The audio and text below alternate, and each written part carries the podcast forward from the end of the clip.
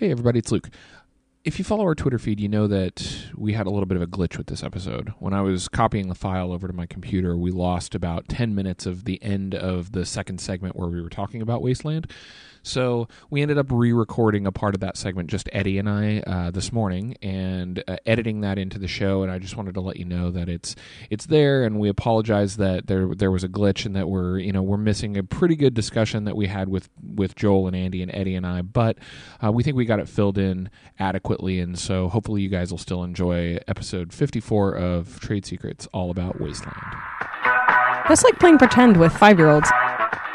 Oh, that Spider Man, he was just a clone. Did I just have a stroke?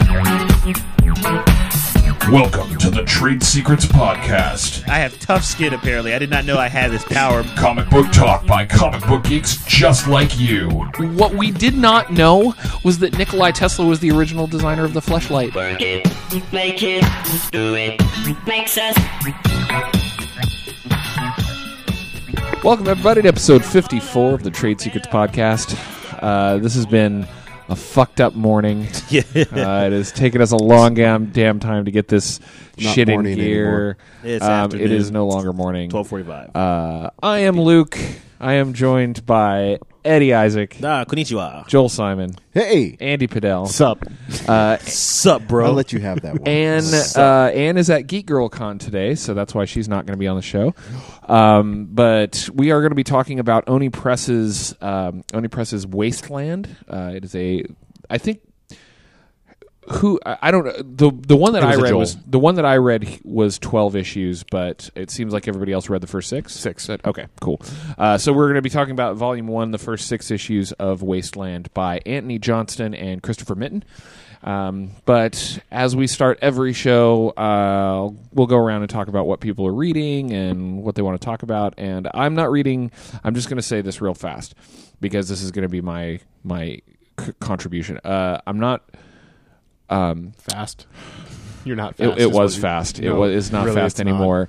Not. Uh, I read uh, a new book out called Letter forty-four that is uh, it's pretty good. It's it's about um, the premise is new incoming president uh, every every new incoming president gets a letter from the previous president on their desk in the uh, when they come into office.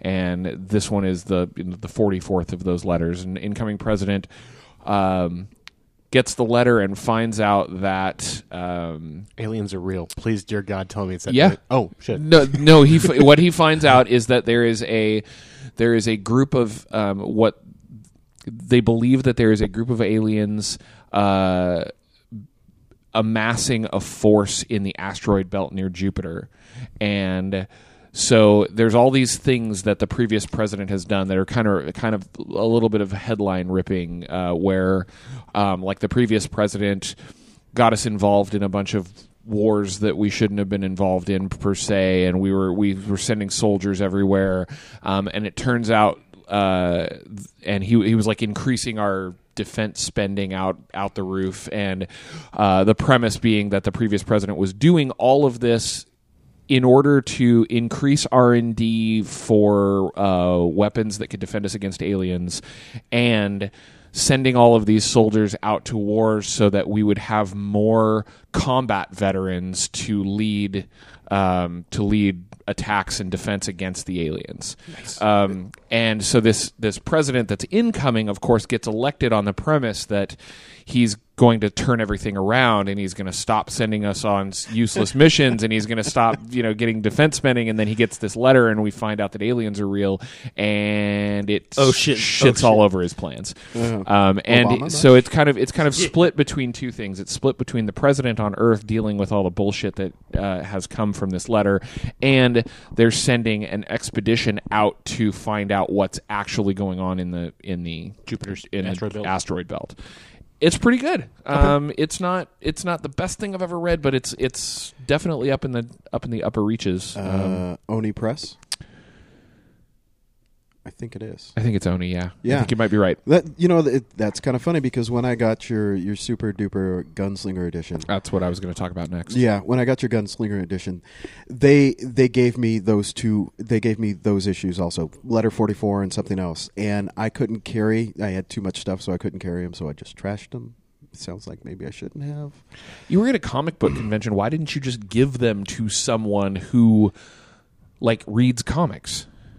Because Joel's about self. Fuck it, I'm just gonna throw them away. That, because because I was around an area. That's where, awesome. We're we're reviewing a fucking Oni Press book today, and now you're, you're telling everybody you, on the air how you just threw away their Oni shit. Press okay, books. You can edit that out. Jesus, you Christ. Can edit out. No, I'm not I, editing. No, honestly, I'm not editing shit no. out, bitch. You're, I'm gonna make you look exactly the way gonna, you look. You're gonna become the Oni Press villain. Damn it. No, well, it's. So, yeah. so speaking of that, uh, Joel brought me back uh, the Gunslinger edition of, of Sixth Gun from New York Comic Con. It's a limited edition. So they're they're doing an oversized hardcover already that has the first eleven issues of the comic book in it. Uh, this is like a super special version of that oversized hardcover. Comes in a this fucking awesome box that looks like uh, looks like Hume's coffin. Uh, when you open up. Uh, when you open up the lid, it's got like scratches on the inside of the lid, and then the the um, dust jacket for the book looks like Hume, Hume in his coffin. Uh, if you take the dust jacket off, it's this really awesome like leatherette bound, brown leatherette bound book with the uh, with the Six Gun symbols embossed in it in gold. Uh, the fucking interior pages are amazing because they did this. They like printed them on matte paper instead of glossy paper, and the way that the color palette. Um, It kind of changes the color palette of the book. It's not quite as bright, but the way that they did it is absolutely perfect for the mood of this book. Um, it is it is one of the nicest collected edition books I've ever seen. It's the best, like as far as quality goes, uh, collection. I flat out, I'll, I'll say it's the best I've ever seen. Yeah, it's I'm, like I saw it and I'm like, okay, I got to buy this now. Yeah, I need to buy this. Fucking stunning. It's one hundred twenty dollars. It's worth every goddamn penny. Um, yeah, they only they only make one thousand. Excuse me, they only made a thousand of them. They're all signed and numbered, so they're signed by uh, Cullen Bunn and Brian Hurt and Bill Crabtree. Uh, and they, uh, I got Joel got me number twenty-five out of a thousand. Uh, it is. It's amazing. Uh, Oni Press does not fuck around. God, I want um, six, six, six out of a thousand so bad. Yeah, no doubt. And it was a bitch to bring back. Yeah, it's it's it's a big enough book to club a small child to yeah. death. Yeah, I mean it's yeah. absolute absolute edition it's size. Than, it's big, only, it's only took seven. Absolute. So it was it's it's humongous. Seven blocks through New York. That that wasn't too How too much fun. fun. And then I had these extra issues to me, so I was like, nah, I can't really carry these and. You only you, it was only two comic books, right? Yeah, that's like fourteen ounces. You have I, this giant fucking thing that you have to you have to stuff into. Rather, he's like, this is just too much. Sorry, collector's edition. You're right. Well, no, I'm just saying you could have stuffed them like on top of the box that th- that this was in, and then just stuff stuff around it. It's like it, it would no, not no, have no. taken up that much Carrie, extra space because they were already getting folded and manhandled while I was at the convention because I had to put them away and hide them, and they sure. uh, they got fuckered up. Sure. We have a person on our show that throws away comic books. I'm not mm. sure I'm okay with this. Insane. I think you just got voted off the island. So I Joel would ask Snow. you, I would yep. ask you what you've been reading, but you probably just chucked just it all. Throw it away. So you just throw Andy, it away. What have you been reading? Um, first off, I'm going to talk about Dogs of War, which is a book by Sheila Keenan and uh, Nathan Fox. Um, Nathan Fox, I'm sure I've talked about a few times before. Uh, it's all about World War Two and um, specifically. Uh, The dogs that got deployed with soldiers. Okay. Um, actually, I don't know if the second or third story is... I'm pretty sure it's all World War Two. Uh, the first story has to do with a rescue dog. World um, War One, Two, and Vietnam. World War, is it Vietnam is the third one? Yeah. Okay. Um, but it has to do with the people's relationships with uh, their canine like battle combatants and just stories having to do with them. It's surprisingly happy for the source material. Mm. Um I would highly recommend it if you like World War Two because it's a, a take on stories that you don't see that often. Um, and Nathan Fox's art, as always, is amazing. I love every single thing that that guy does.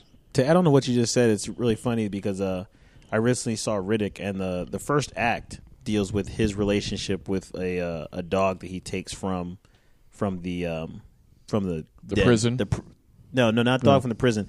He takes he takes this dog from uh, a dog pack, a pup. And raised it as his own. And the first act of the movie is actually really good because that's what it deals with. It's just his relationship with the dog, them traveling over the planet, how they communicate and stuff like that. And so it's that that, that actually made the movie really interesting. Just you know, because you brought that up, that you're reading that. And speaking of that, just just to, as a side note, I remember listening to people. I haven't seen Riddick yet, but I there's a lot of people who were bitching about that part, and it, there were there was there were actually people who were saying, "Oh, it's it's totally out of character for Riddick." No, and it and. All I can think of is nobody has watched these movies, have they? Because in every movie he makes a connection with an animal at some point. Uh-huh. Some somehow. In Chronicles of Riddick, he had the whole thing with the, the, the prison dog, the, prison the lava dog. dog. Yeah. What? yeah, right. Yeah, the prison dog. Yeah, like he he actually uh, he references himself to being more animal like. Yeah, yeah. yeah so I was like, I don't know what people are talking about. They obviously don't know what the fuck they're watching. I mean, the fucking opening crawl from Pitch Black. He talks about how. Um, The reason he's awake in cryosleep is because the animal side of his brain is still alive. Yeah, They're still exactly. Awake. Yeah. So, it's so like, why not?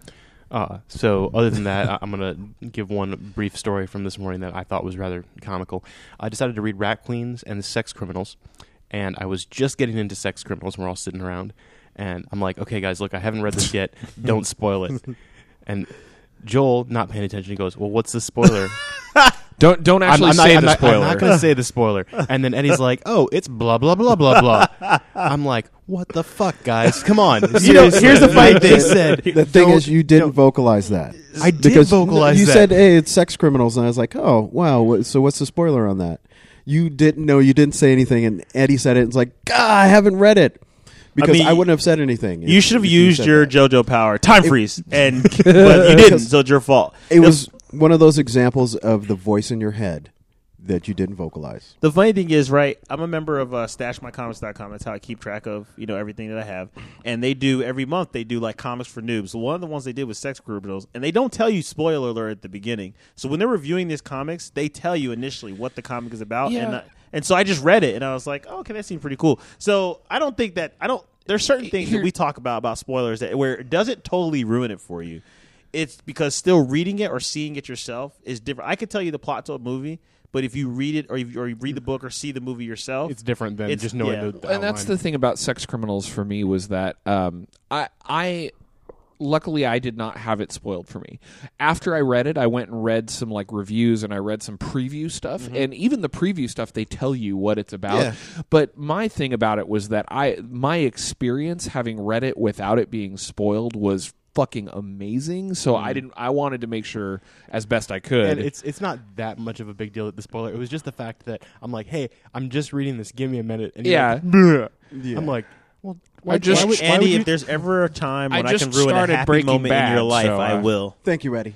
Me too. Like that. If you tell me that something makes you happy, I will spoil it for you. So yeah. you should just know that. I'll, I'll figure out a way to get mm-hmm. back at you and back. you. You'll, just give me a yours. list of the top five things. Wait, just give me what? just give me a list of the top five things in your life that make you happy, and I will destroy them. There's nothing. Mm. I'm four episodes into Breaking Bad, so don't spoil it for me. Oh, so you mean anyway, the end, so, at the end uh, of season yeah. four when blah, blah, blah, blah, blah, blah, blah. and uh, methylamine and what so and so. All right, so that's it for me. Eddie, what you got going on? Uh, Batman Zero Year, which is I think coming to a conclusion soon. Uh, Scott Snyder, Greg Capullo, everybody knows that best creative to my in my in my opinion, one of if not the best creative team right now working on a book. Um, and as opposed to the best creative team not working on a book. Yeah, right. Yeah, I know, right? Yeah, Wouldn't exactly. that be the Batwoman team? oh. Zing. It, honestly, that... No, that would be the Fearless Defenders team now. Okay, okay yeah. Oh, jeez, what the fuck is Marvel thinking? Uh, I can whatever. tell you, you know what the funny thing is about Batwoman? I can tell you, I can... I'll, I've read a lot of number one issues, especially out of D, DC New fifty-two and other things, and I'm going to tell you, like, if that first book doesn't do anything for me, then that shit gets pitched over the shoulder. And we, honestly... We, we call that Simoning it. Yeah. I'm a si- Yeah, I Simon that shit. And Batwoman, you Batwoman, got Simonized. Batwoman got Simonized. It got Simon. That was like over yeah, the shoulder. Yeah, no, that's the thing is that I've I've heard that from several people actually, like um, talking on mostly on Twitter and stuff. That yeah, it's sad that Batwoman got kind of screwed up, but then a lot of people were like, yeah, it really it wasn't really that wasn't great that anyway. anyway so, so, and that's kind of, to be honest, that's kind of the way. Like, the, that's the whole New fifty-two. And now I've heard. Now you would know better than I, but I heard that they're doing some like five year f- jump forward thing now. No, like what's gonna... going on right now? What's going on right now is the first, D C, the second D C wide event. The first one was Trinity War, which crossed over into like just basically a lot of the Justice League esque titles. But um, the second event is called Forever Evil, in which I was telling you guys to start reading last week, and that is that event is like a jump forward. Right, that's a jump forward, and I and it's and it's something that I think is what's going to wrap up as something that can be prevented. And, you know, there's going to be some events that can actually prevent it from happening. But what it does is it pulls from the first universe. It pulls uh, infinite pieces of uh, cri- uh, Crisis on Infinite Earths. Crisis on Infinite Earths into the into the New fifty-two. So um, did you just say Crisis on Infinite Earths? I might have said Earths. I might have. I, I might have just took that T H and made it an F. Will Smith has invaded the D C universe. Yeah. Yes. Yes. Welcome to Earth, bitch. But um. The other thing I'm reading is the Infinity, the I think it's the first Marvel like Marvel Now wide event, um, which pretty it's pretty much so it's pretty much a retelling of a Thanos story. Yeah, and, go ahead. and finish and then and then I'm gonna and it's something. It's six issues and it crosses over into various other Marvel titles, but it's it's pretty much like Thanos has come up with this inconceivable plot of a way to draw the Avengers off of Earth so he can attack Earth, and it works. There we Whoa. go. There there we go. And uh, so it, does it does it have anything to do with the Infinity Gauntlet? I don't I don't know if that's what they're leading into, but this one basically so in Thanos in Thanos Rising, they talk about Thanos' quest to kill all the children he has fathered. And apparently one of he fathered a child on Earth, and that's his goal, to kill his last child. So he has hmm. to destroy Earth in order to kill this child. So who's yeah, because he, because he doesn't do anything simple like find that person and kill him. If that person is on a planet, Thanos decides to destroy the planet to ensure that he kills them. Yeah. Okay. okay. So here's what, here's what I was talking about. This is a, this this is out of an article on Bleeding Cool, but it says uh, there's not just one weekly comic planned by D C Comics in twenty fourteen, but three: a super book, a bat book, and one a book exploring the near future of the D C universe set five years later. Five years later, we'll spin out of the planned September event, which sees every book skip forward in time five years in their future for that month only. Uh, so basically, and and here's here's what here's what fucking bothers me about this. It says, um, originally the weekly was designed to flesh out the past of the New fifty-two and join up some of the dots and fill in the gaps left by the D C relaunch. Mm-hmm. So, if I'm not mistaken, what they are saying now is that they're taking a book and they're they're taking all the books in the New fifty-two after they rebooted their universe and got rid of all of their previous canon, or most of their previous canon, and now they're going to have a weekly series that skips forward five years so that they can fill in the history that they fucking erased. So why the fuck do the New fifty-two in the first place? Because mm, to, to explain to explain right, the out, so, to, to explain the outcome of Flashpoint, it doesn't fucking matter. It's so it's so fucking stupid. How many different ways can D C find to alienate their readers? And but the thing is, is that they didn't. They honestly, they really no. didn't actually get rid of any of their previous canon. They disguised. They got rid of they most the, of their previous canon, no, and they, then they, some of it is like sort of. Uh, they disguised it with Flashpoint. What they did was it still happened, but they disguised it with Flashpoint, which which allowed the reboot. It's it's yeah. The new crossover event still is going to be you're going to get different D C books, and as you open each book, you get punched in the balls by a different superhero, superhero or supervillain. And it really depends on your fandom. If you're a huge D C fan, you get punched way harder. Yeah. I mean, yeah. the the cool thing though is um, I know in I, the new Wonder Woman book, she steps directly on your nuts with, with the heels. She's wearing the heels again. Um, but the D C just filmed, finished up their Villains Month, which was actually pretty cool. Uh, a lot of the books interlock with uh, certain canon, certain canon of the New fifty-two, but there was actually some of them that were absolutely horrible. Like Dial E got horrible reviews. Um, some of the books made entirely no sense of who they were affiliated with because honestly, a lot of people have horribly horrible villains. Like I will tell you, the Flash, he he fights with Spider Man to me in having the lineup of the worst villains. The rogues, the rogues gallery. The Boomerang, yeah, Captain Boomerang. Uh, And, and let me let's, ask you another let's question. Let's find why every does, other speedster yeah, in the D C universe yeah, and throw reverse, him at the Flash. Reverse Flash. And wait, why? But why does Professor why does Central Zoom. why does C- Central City have like sixty thousand ICE villains.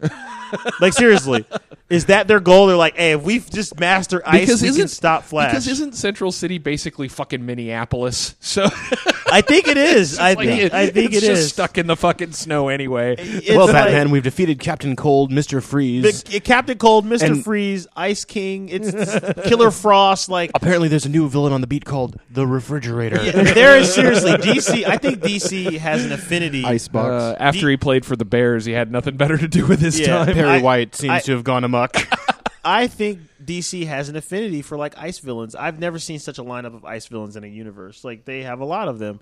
And it's called I, lack of originality. That's what D C is all about. Because Marvel has like what? Like a couple? Mister Freeze is like, Batman, how could you defeat me? I wore a parka. Yeah, exactly. D C stands for doesn't count. I got these hand warmers, and uh, they pretty much spoil all your players. It's funny, like in my in my in one of my bat pouches, I have this little thing, and you snap it open, and it warms up your hands. Yeah. It's amazing. Hey, uh, Mister Mister Freeze, Freeze right the fuck on out. His forehead. Yeah. Hey, Mister Freeze, check this out. Campfire. Bow. Done. Melt the motherfucker, and then Aquaman swims in him. Aquaman. I'm still of no use. Aquaman. That'd be awesome. Melt an ice villain, and then Aquaman controls the water. That's wow. wow. Just spinning him around. Fucking over Aquaman. Again. And these are still better ideas than what most of the D C universe is doing. The, right here, here's the worst thing I've seen, and then I'll get off my soapbox. In the Injustice comic book, based off the Injustice game, Damian Wayne, who who in that universe has become Nightwing, after apparently killing Dick Grayson, right, and taking his taking. Right. My bad. Can I have your title? Yeah. Does this is so? Su- Damian Wayne, super ninja, genetically modified. Every from, time you say Damian Wayne, I hear Damon Wayans. In the New fifty-two, Damian Wayne will be played by Damian Wayans because of the, the, the similarity in name. The, the name similarity, and that's it. So anyway, he kills so, Dick Grayson. So and, he kills Dick Grayson to become Nightwing, as I as I understand it.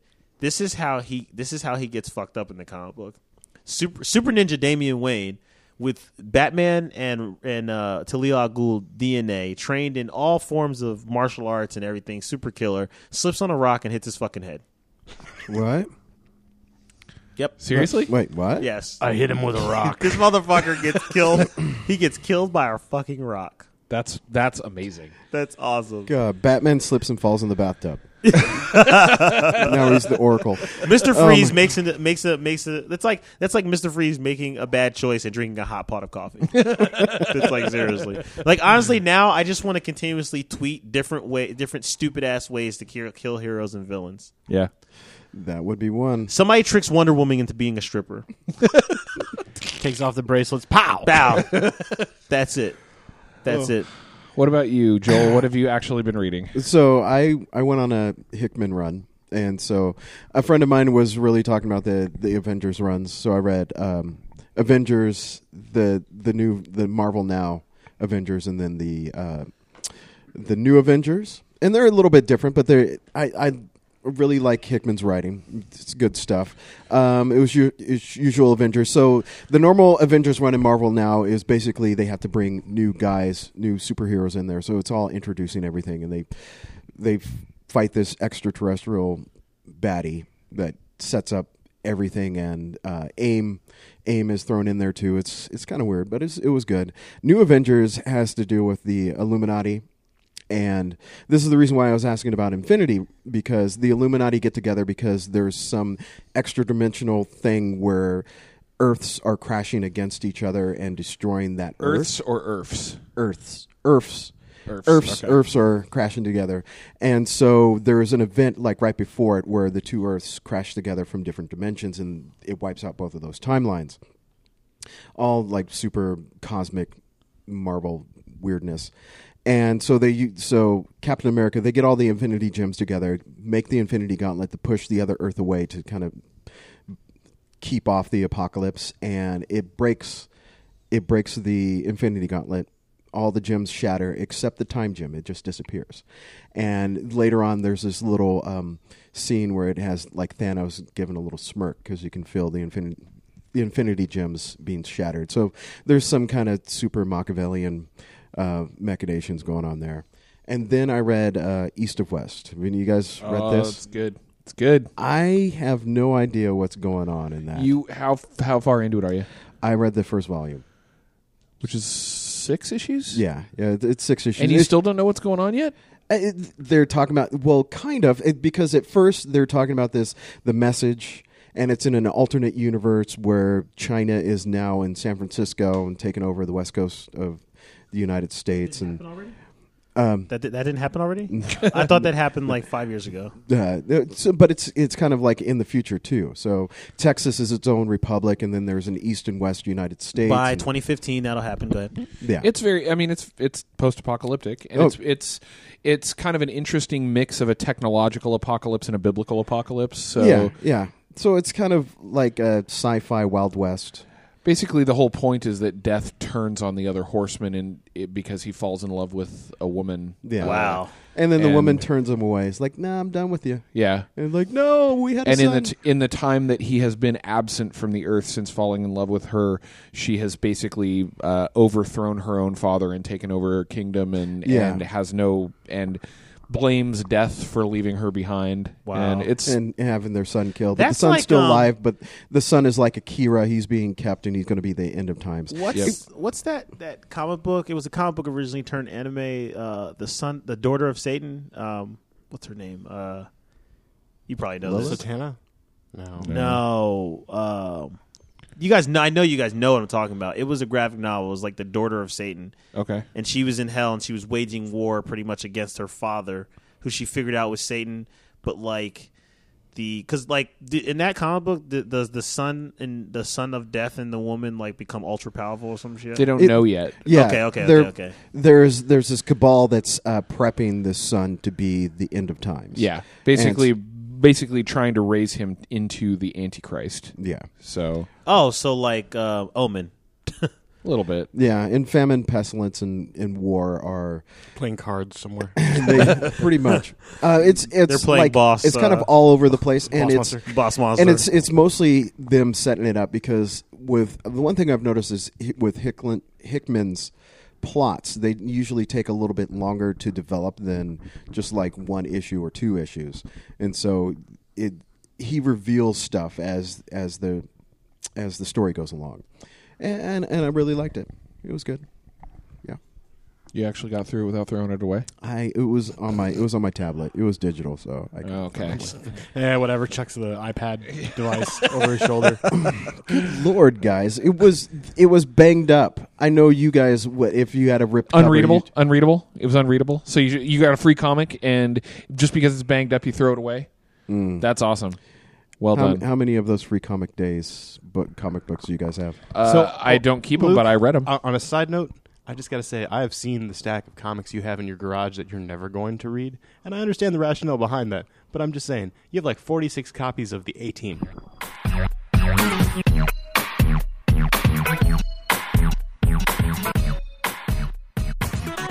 Oni's been fucking knocking it out of the park. Yeah, yeah they have.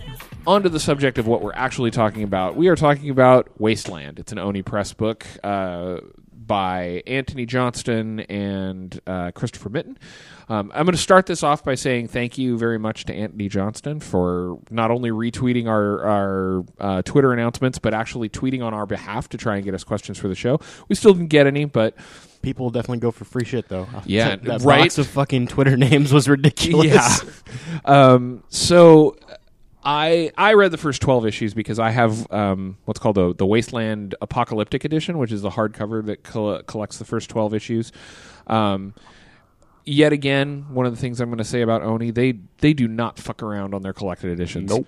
Uh, I got this. I got the Apocalyptic Edition at PAX after staring at it for two PAXes in a row.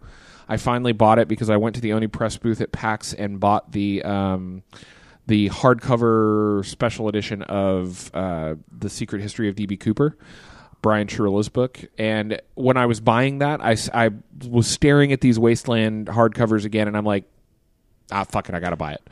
Um, you made a good choice. Really yeah. nice red canvas-bound uh, book with gold, um, like gold printing and just phenomenally high-quality stuff. Uh, yeah. So... that's my discussion about the uh, the, the quality of the, the presentation. Hardcover. The, the presentation the is just phenomenal. Um, the book came out originally, I think it was two thousand nine. Oh, God, I'm so stupid.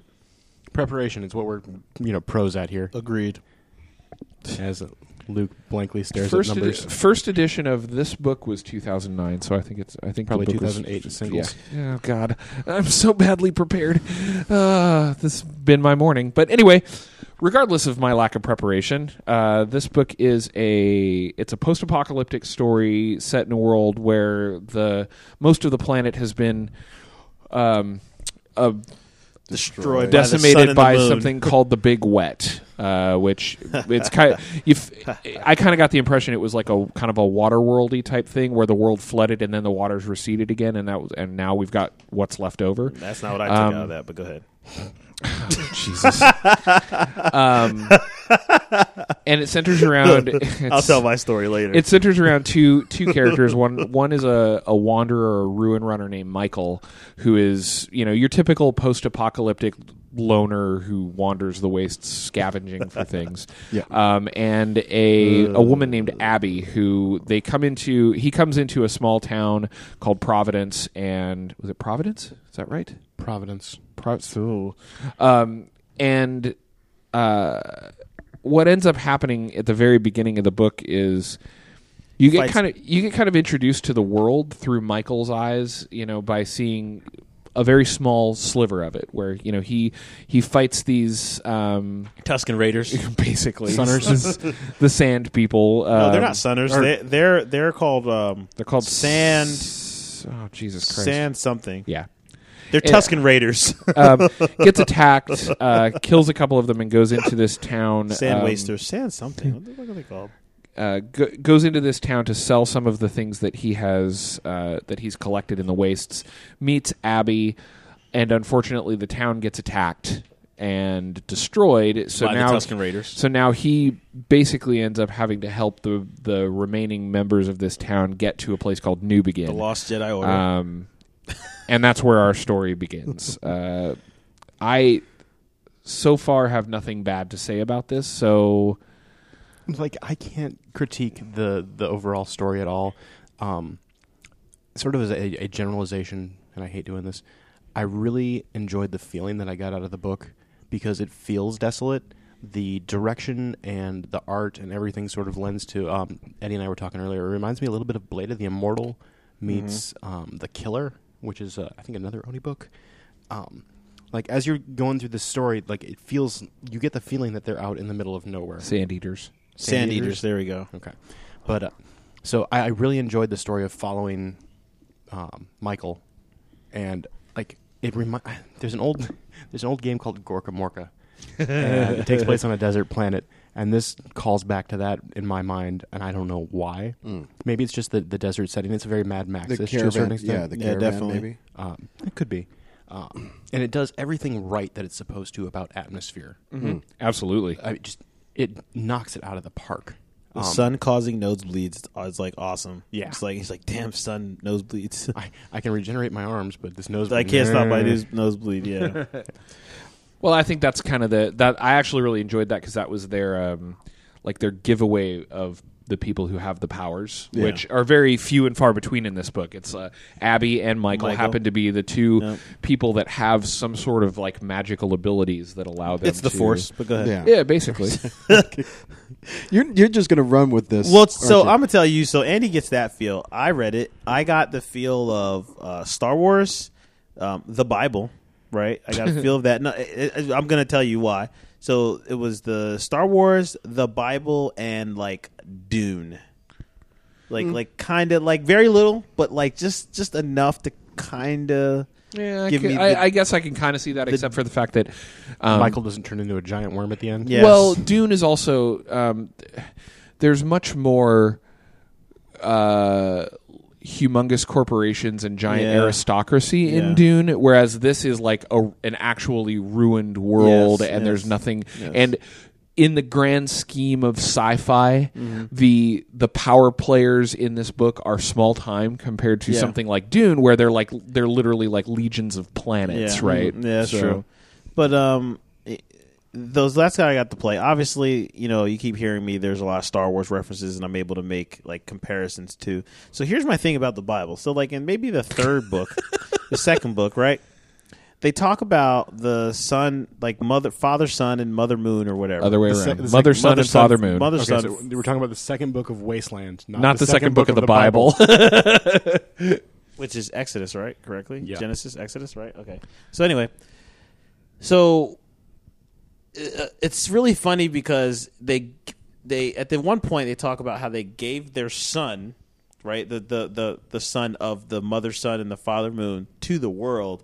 And they pretty much like killed it. They just they crucified it in my eyes, and I'm like, whoa, wow, that's like yeah. very similar to like a Jesus well, yeah. concept or whatever, and very similar to a lot of other concepts of, of like old stories or ancient Egyptian story, like philosophies and stuff like that. Two all powerful beings give the earth a gift, and of course, us as dumb humans, we don't know what to do with it, or we fear it, or whatever. We kill fucking it. destroy it, or kill it, or maim it, or rape it, or pillage it, whatever, whatever, right? And and and then they rain fire pretty much down on the earth. They Sodom, destroy. They, they des- destroy us for our sins. For our sins, Sodom and Gomorrah, right? To mm. let people know. Why did you fuck with us? Exactly. Yeah. And then there's a point where they say, we will we will give you back everything that we have taken, right, once you prove yourself, once mm-hmm. you have redeemed yourself, which is pretty much, isn't that the story of, like, the apocalypse? That's like well, once...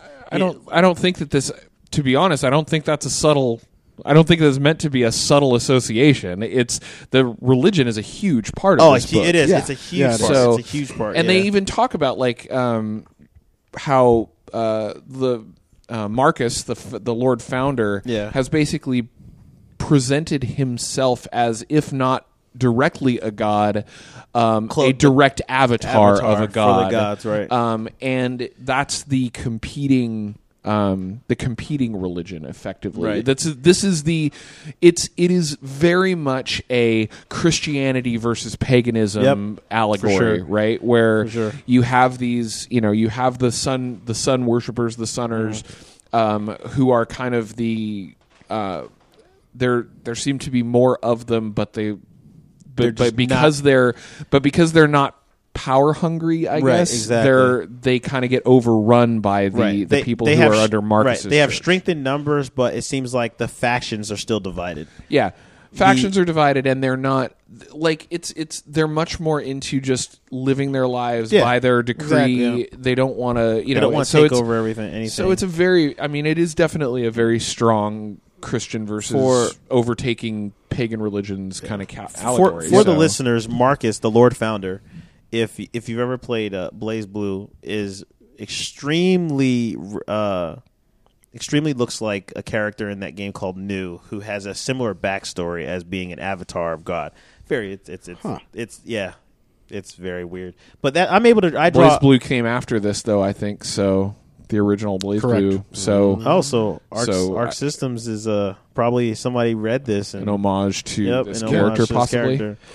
Wow, very very, very similar. Um, That there was other comparisons I was able to draw to. Um, oh God, it's a similar. It's uh, it was something similar to Mad Max. Well, the character, it's uh, okay. Cowboys and aliens. Mm. Here's why. So we we in Cowboys and Aliens, you come across the character who wakes up. It's like the the the Bond or whatever wakes up and he's in the middle of the desert. Blah blah. Doesn't really know what's going on. But, like, Michael, and immediately in the beginning of the movie, what does he do? He fights. He has to fend for his life. Mm-hmm. And I and this is a I think this is a common theme in a lot of stuff where the character, either either conscious or unconsciously, they introduce you to the character by ha- putting the character in a really, really fucked up situation. Mm-hmm. Yeah. And the my first inclination, I had to figure out when I was, like, in the first book, did he levitate that rock? And I was like, oh, yeah, he levitated this rock, uses it to bash the dude's skull open, and then he kills him. Right? Yeah. So I just thought that was really, really cool. It was, yeah. a, That's it was how, a, yeah, we, it was a good introduction yes, to definitely. what you're going to get What you're going to get, exactly. You know, you're, you've got, you, you get introduced to, to a lot of stuff very quickly in that yes. first issue. You get introduced and to... Because it's a perilous situation, you don't... stop to think about it because, you know, the action's going on. It's like, oh, he can levitate rocks? Okay, obviously, because you're going to the next, you know, yep, part. And you just move along. Yeah, just and it's like, that is, that's how going. This works. And that's, like, in my opinion, one of the best ways to handle I thought it was awesome. No, completely, I, you know. I thought it was awesome. He was in a situation, but now, now it leads me to believe it's like, well, does this, his power triggered at? Is his power triggered by him being in a in an event where it's a life and death situation? Because he kills them with knives. He doesn't use his ability at all. And then when he's in a situation where it's life or death, he uses his ability. He does this again when a guy threatens him with a knife. Well, and, that's and it's a- like so. It's like how? What is? That's, can he just do it at will, or is it triggered by... Well, he can, but they, they kind of explain that whenever he does, it's a big stress on his system because he, his, he no, his nose bleeds. Yeah, yeah nose bleeds. Exactly. So it's something that you don't want to use all the time, or like scanners, your head... Well, it's like the Awesomes where when, when Proc scanners. Stops time. Yes. It's like the Awesomes where when Proc stops time, his nose bleeds. But yeah. If you've ever seen the Awesomes. So there's... It is a, it's a It's a fairly... normal or typical conceit of post-apocalyptic stories to start off the story uh, by following a wanderer. Yep. And saying, you know, Mad Max did it. Yep. Uh, Book of Eli. We yep. were talking about The Road. Yep. Like all of these stories that, that like that's how you kind of you set up that that desolate feel. Right. The world is by itself. Showing someone who's just alone, right? Yep. They're alone in this world, and they choose to be, and they and, and it's right. because of their choice. choice. Um, and I I agree with you. The introduction to Michael and the way that they did it, they it establishes some very awesome parts of this world, all right and in order. Yeah. It establishes right on the first page, everything's desolate. You're in a desert. You're, you know, there's that's the world you're mm-hmm. going to be looking at. There, um, it establishes him as a scavenger. Yep. Then it establishes one of the major threats in the world, one of the major non-human threats or in the world, or subhuman. Yeah. It establishes his magic. Yep. And then the moment he mo- shows up in the town, it establishes that he's not alone in his magic, and establishes the basics of the religious underpinnings of one of the religions in the book, yep. and it does all of that so efficiently in that first in those first few issues. It, it establishes, yeah. cur- it establishes, wow, very well it even said. establishes yeah. the economic system of the world: yep. currency, trade, barter. You know how you get things, how you come about things, and Ooh. as it what's goes, rare, what's not rare. And as this story goes, and like I said, I read through the first twelve issues. As this story goes, they do a great job of um, adding complication in ways that doesn't feel artificial. Hmm. Like, you know, they, they introduce you to things that, um, they introduce you to the other religions, the other major conflicts. Mm-hmm. They introduce you to the difference between, you know, fending for yourself in a city or versus fending for yourself out in a little town in the yep. waste. Mm-hmm. Um, and the complications of the politics that, that happen when you get into a larger group of people. Yep. And that, that's, again, that's another conceit of, of apocalyptic stories, is the idea that small groups of people are capable of fending for themselves because they have the group's interest in mind. Right. Yeah. But as those groups of people grow larger and larger and congregate into people a larger... Se- people separate into different They factions. Start separating into factions, and then politics becomes an issue. Mm-hmm. And then um, especially once they've built something that allows them some relative modicum of safety, yep. now they now that they don't have to concentrate on not getting killed by sand eaters, yep. now they have all this other shit that they... That people People st- worry about. Internal conflict, and people start worrying again. Start worrying about power over others rather right. than their own survival. We yeah. also we also over time get the inclination that Michael's been wandering for a long time because he has a connection with the Sultan from the Caravan. Yeah, um, he's also kind of known. Like other people know of him. Like they've come yep. in contact with him. So. Uh, You know, there's a the, yeah, the backstory is kind of already inferred. It's it's it's kind of already there. You, you know that he's been around, and he, even uh, when he's talking to Abby, she says, "Well, how long have you been doing this?" He's like, "I can't even remember." Yeah. Like he's been, and that that also gives me an inclination that people, so, for some reason, certain people live a lot longer than others because he talks yep. to Grizz, and he's like, "Well, how old are you?" He's like, "I'm fifty." He's like, "Well, not many people make it past fifty." Yeah. And then that infers that every time he's gotten sick or something's happened, that Abby has healed him. And then you find out that you find out later that some of them are even put, like Marcus and Marcus and Michael are potentially yeah. like way old, like way, old enough to have either experienced or come very close to experiencing the apocalypse yes. that destroyed the world in the first e- place. Exactly. Yep. So we've we've got maybe a, a hint of some people being semi ageless, pseudo immortal. Yeah, yeah. yeah. Mm.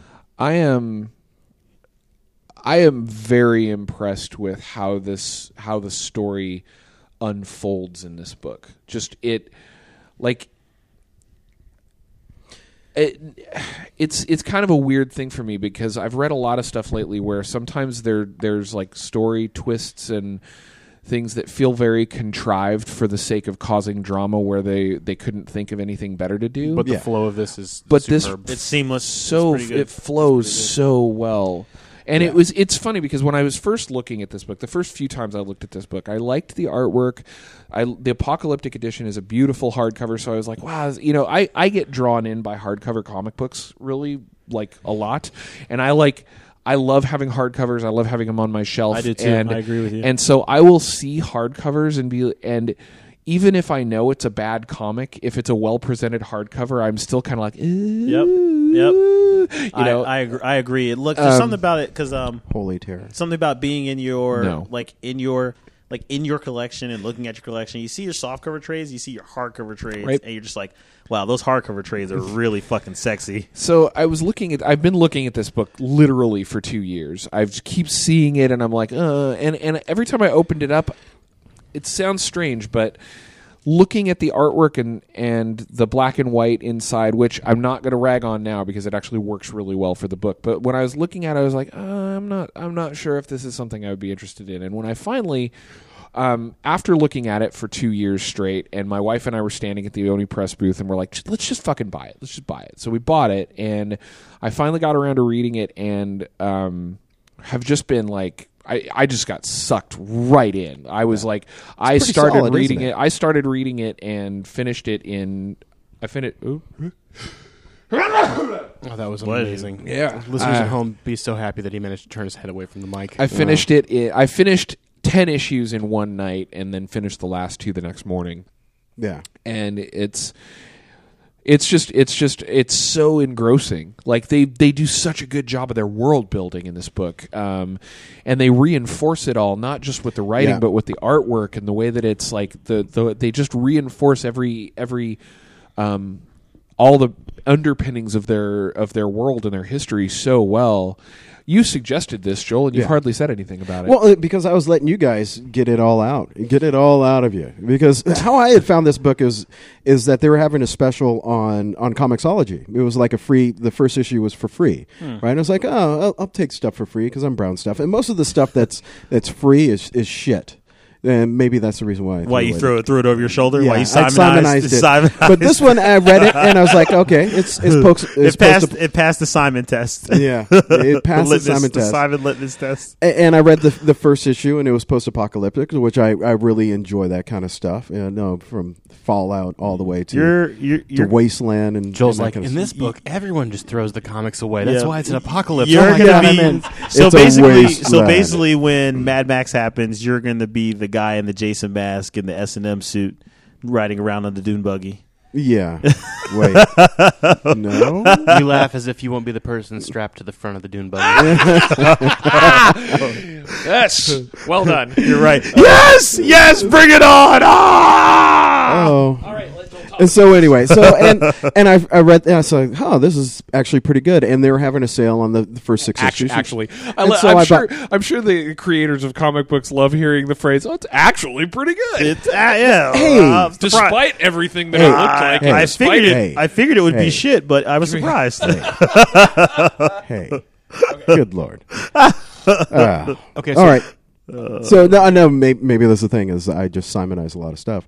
Um, no, it was it was pretty good. So I, I kept on reading it, and I got the other issues. I'm like, wow, this is it's a fully realized world, and that's the one thing that I really enjoyed about it because at in, in, at the end of each issue, there's this tale from a wanderer, another wanderer that's wandering the wastes, and it kind of fleshes out the entire world. Because at first you think, okay, it's this desolate desolate world, and everybody's living at these little outposts where they can barely scrape by, and then later on you realize, oh wait, no, there's a bigger society where there's big cities where people are put together, and there's a despot there because that's what usually happens when there's chaos, that somebody will come come take to power. the top yeah take power come to the top and rule with an iron fist. And so it's like, okay, there's this part of it, and then there's also these random these random dangers out there, like sand eaters or the uh, the shamblers uh, from the one city.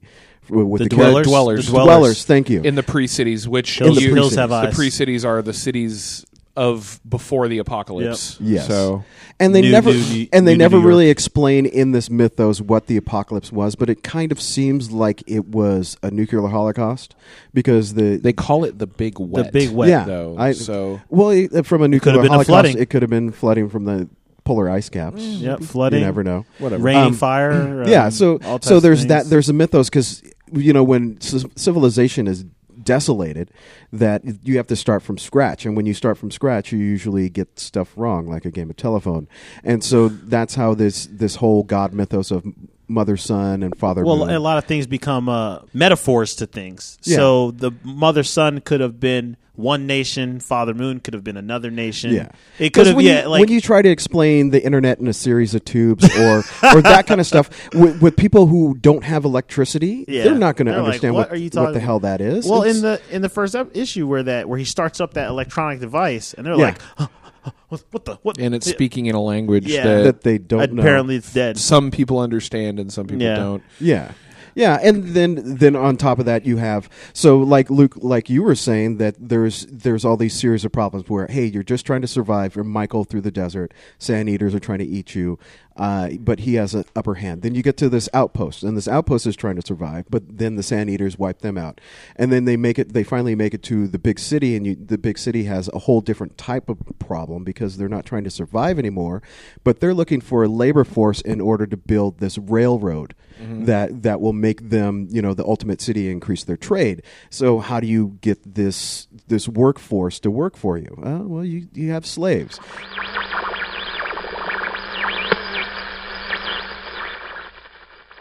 Okay, so that's where our recording ended. That is uh, uh, when I was when I was copying.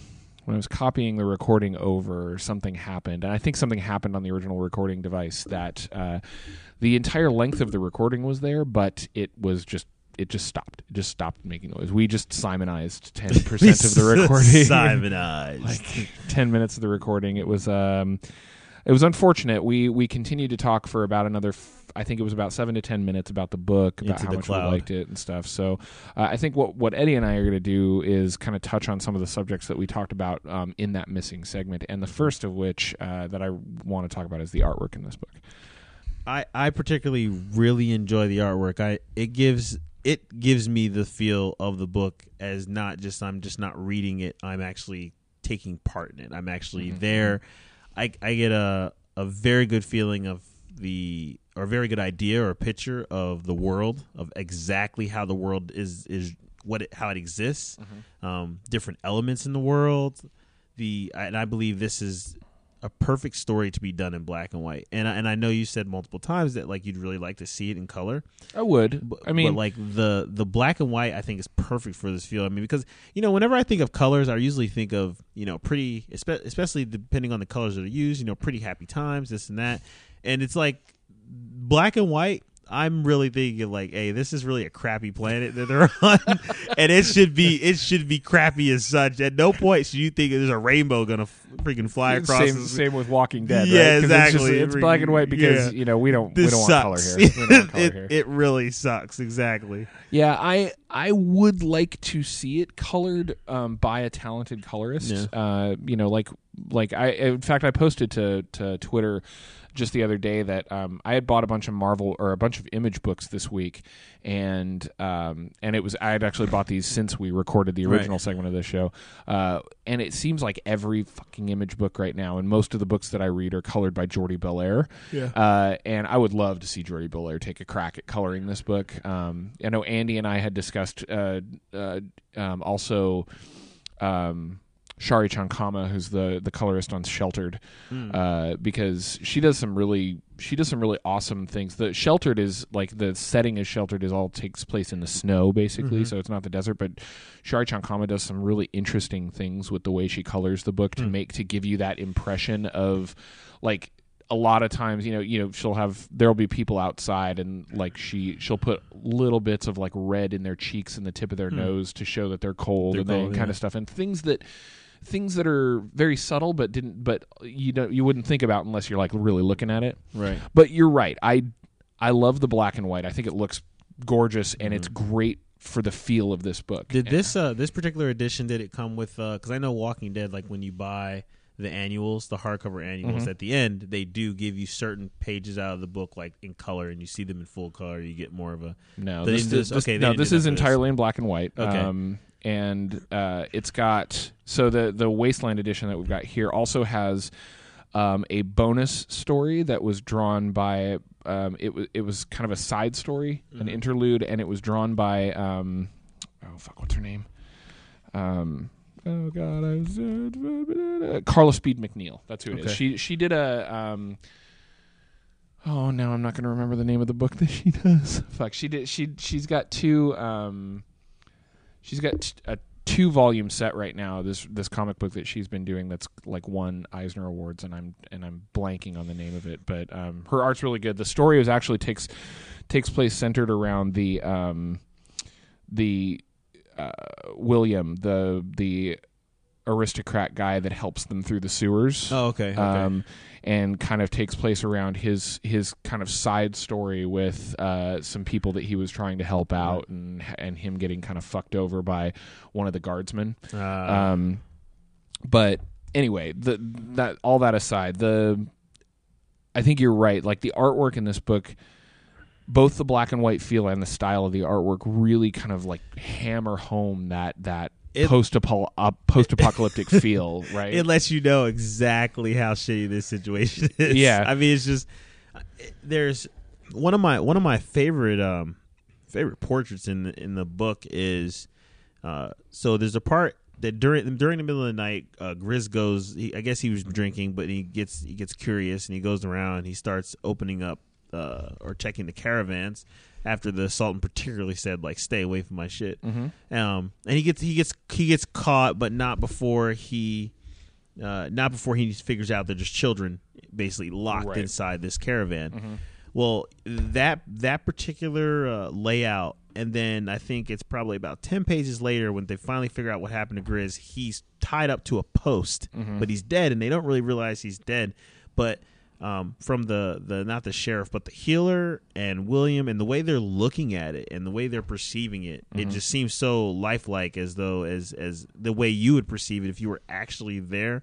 And I th- I think it takes a really talented artist to touch on that, because sometimes you, you, you have to realize that uh, when I'm when a person is reading, though you want you want sometimes you want to portray something, you want them to see it through the main character's eyes, or you know the, mm-hmm. the you know the protagonist, the antagonist, or supporting character. You want to try to see it through their eyes, and you know, not every artist does that particularly well. It always some you know the, a lot of artists, it's always as if you were another person there, just sure. looking, just you know just a, a passerby or or you know a, or a bystander, just kind of gazing upon the the happenings. Right, but. Uh, this book does a really good job of giving you, you know, Michael's perception, the healer's perception, Grizz's perception, yeah. like just different perceptions from different people's points of view. Yeah, I, I totally agree, and I and I, I I like that segment that you were talking about too, because the I it this sounds really strange, but um, when they find Grizz and he's tied up, and there's the other person tied up, and yeah. they're bait for the dwellers, right. basically. Uh, it's. When ever, when the when the group comes out and they see Grizz and he's tied up and they're like Grizz Grizz and they, they don't know he's dead and right.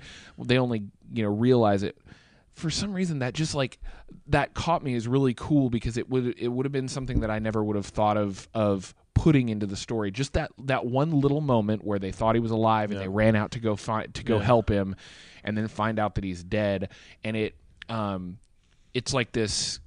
Kind of gut punch for the main characters, yeah. right? Where they're just like, it's a trap. It's a trap. Yeah, yeah, right. And that's also where, you know, that's that was the first, or I guess the second major peril that the story portrayed. That the, and that's this is another thing that they do in a, a lot of um, post-apocalyptic, and that they did absolutely perfectly in this one was Indeed. They have the first the first danger was the Sand Eaters, right? And they got fucked by the Sand Eaters, right. and they got their city burned down, and they're now they're on the run. The second danger, um, beyond environmental dangers and stuff, is always other people. Yep. So always. And this was a brilliant reveal for the the first set of like how other people are going to fuck them over. Oh, right. Over. That's a staple in any, you know? in any post-apocalyptic book. I mean, if you're talking Wasteland, if you're talking Walking Dead, mm-hmm. um, several, you know, several other books, uh, that the, the biggest danger, you know, is usually not that, not that clear and present in front of you danger. It's right. always other people. Yeah. You know, it's, Uh, and that's why I know specifically, you know, Michael, they ask him, uh, I think it's the healer asks, uh, inquires as to why he travels alone or something like that. And I think he mentions that, like, you know, like other people aren't trustworthy yeah, enough yeah. for you to just continuously travel with them. Mm-hmm. I mean, even when they come upon the Sultan, you know, the the back and forth banter between him and the Sultan implies that Michael's fucked the Sultan over before. yeah. But for some reason, he's kind of, I guess, you know, they make a deal, but... You know, that right there just proves that alliances are not easily formed, and, and if they are formed, they're not easily held on to. Right, and the relationship between him and the and the Sultan was one of mutual respect. Mutual respect. Even though they didn't like, like each, each other, other. Right, and they exactly. knew they didn't like each other. Yeah, I, um, I, I'm really...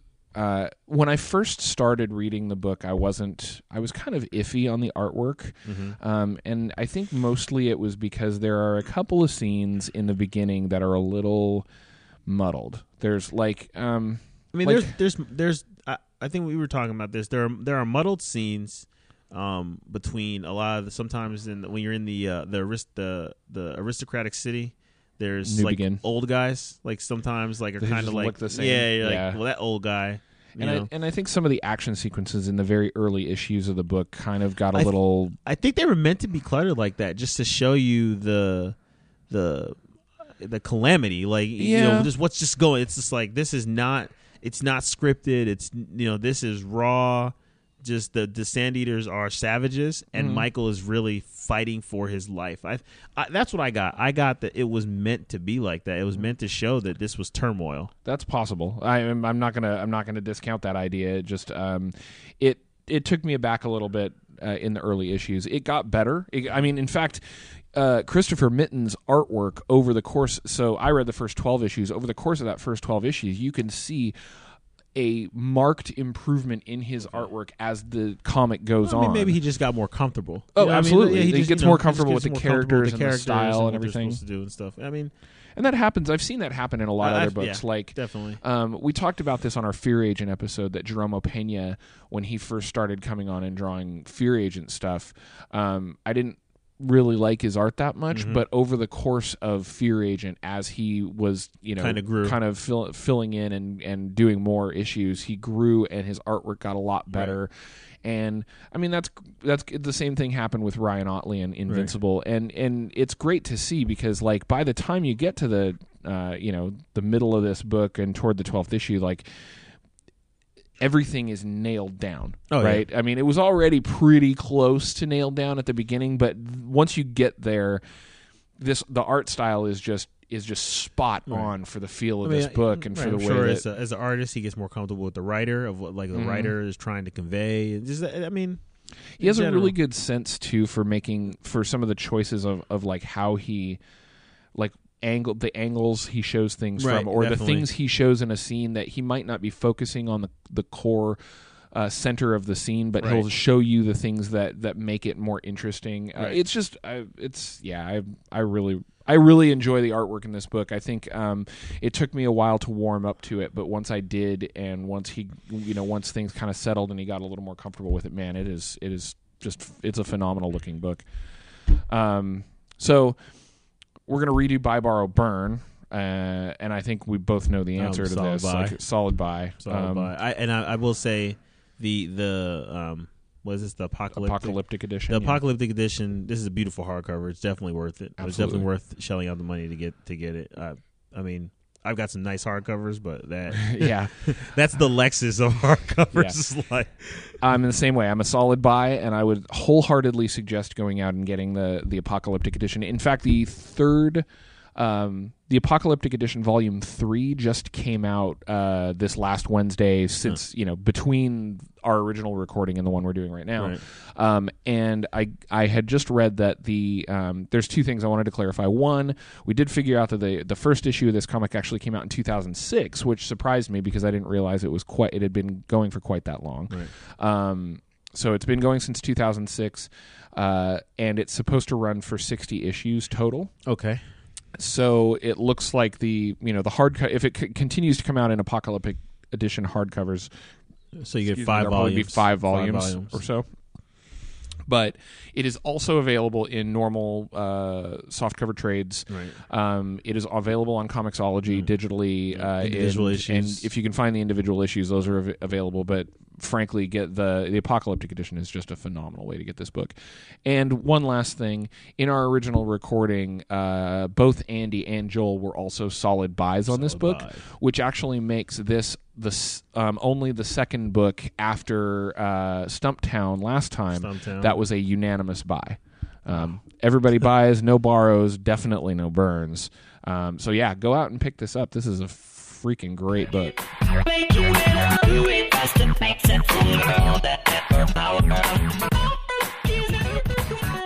Yo, bust some rhymes. Which Come rhymes on, like the Jets, wait? The Jets beat the Patriots what? By three points, thirty twenty-seven. So you know it was the last second field goal. Holy shit.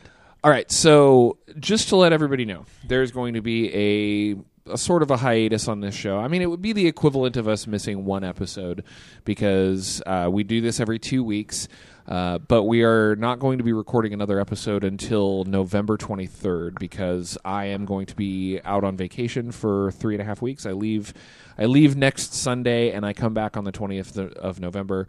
And since I'm the guy that uh, does the editing, edits, posting, and produces d- and publishes everything. The show, uh, also Joel and I will be gone. Yeah, and Joel, Joel and Andy will be gone for a little while. Oh, so we're gonna take, gonna... we are gonna take a short hiatus. Um, I'm really glad that Wasteland was our book before our, our hiatus, so we could go out on a high note uh, before before we're gone for a month or so. Um, But you can expect the, the show should be recorded. The show will be recorded on the weekend of November twenty-third and then published shortly thereafter. Um, we're going to probably on that episode, we're going to start doing a couple of ideas that we had uh, for the show. Now that we are able to concentrate on it a little more, now that After the Fact is over, we're going to do start doing some like um, some more talk about upcoming books uh, so that you know, we can look at what's coming up the Wednesday after we publish the show and kind of give some recommendations for what people should buy. Uh, and we will uh, we will be doing Promethea for, for that episode. It's an Alan Moore book. Oh, I should have kept the beard. That way it looked like Alan Moore. You got a month to grow it back. The beard. But it would have been like, I could get a, a pretty gnarly beard in a month. Arr, the, the month of beard and then put another month of beard on top of that. Yeah, well. It would have been a five-person cast with my beard as the fifth member. Yeah, and it would have been just... Um, you got to make sure you hide a fist behind that beard. Oh. Wow. All right, so anyway. Drop the mic. Anyway, uh, it's a unanimous buy for Wasteland. Uh, we will be back We will be back at the end of November for our Promethea episode. Um, so you guys uh, out there, uh, again... humongous thanks to Anthony Johnston for retweeting us and, and putting the word out about the show that we were going to record. Uh, I'm very grateful for that, even though we didn't get any responses. Like, hopefully for the next show, uh, since you guys have a month to prepare for before we read Promethea, and Promethea is a little bit of an older book, so... Um, Uh, hopefully a lot of people have read it and can ask us some questions and bring some comments to the show. And if you want to do that, you can email us at tradesecrets at geekerific dot com. You can go to w w w dot geekerific dot com and check out the show, check out our previous episodes, check out uh, episodes of our other podcasts uh, that just ended After the Fact. Um, if you want to hit us up on Twitter, you can at Trade Secrets Pod. Uh, all of us are also on Twitter. Anne, who is not here today, is at Anne Bean Tweets. She will hopefully, uh, when we come back, I know it's a it's kind of a kind of a long gap, but on our next episode, she'll hopefully have some uh, reports about Geek Girl Con and what happened there. What's your Twitter? Grape Doctor. The doctor is in. Eddie is at Grape Doctor. Please, please send. Please ask Superfly, me anything. At Superfly. Joel's at Superfly. Su- he's Superfly at Superfly. Superfly at Superfly. Mm-hmm. Superfly at Superfly dot com. uh, I'm at Mathtastrophy. That's M A T H T A S T R O P H Y. I am at Geek Elite. Uh, you can follow us all on Twitter. We do talk. Uh, feel free to ask me a question. I will answer anything. Like pretty much seriously. Yeah, yeah. Me too. I've, I've. If you ever wanted to, if you ever want to get a hold of any of us individually, Twitter is a good place I mean, to do it. You know, yeah. uh, you can also check out our Facebook page at facebook dot com slash Trade Secrets Podcast. Uh, give us a like, post questions, comments All there to the email address or Twitter. Please, uh, yes. Be part of the show. We will read just about any comment or uh, question, regardless of whether it's positive or not. I missed that on the It'll show. Key, couple key the car. Yeah. yeah.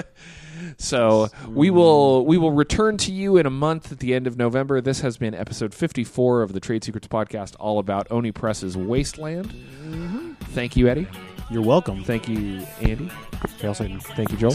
I am Luke, and we're out. Work it harder, make it better, do it faster, makes us stronger.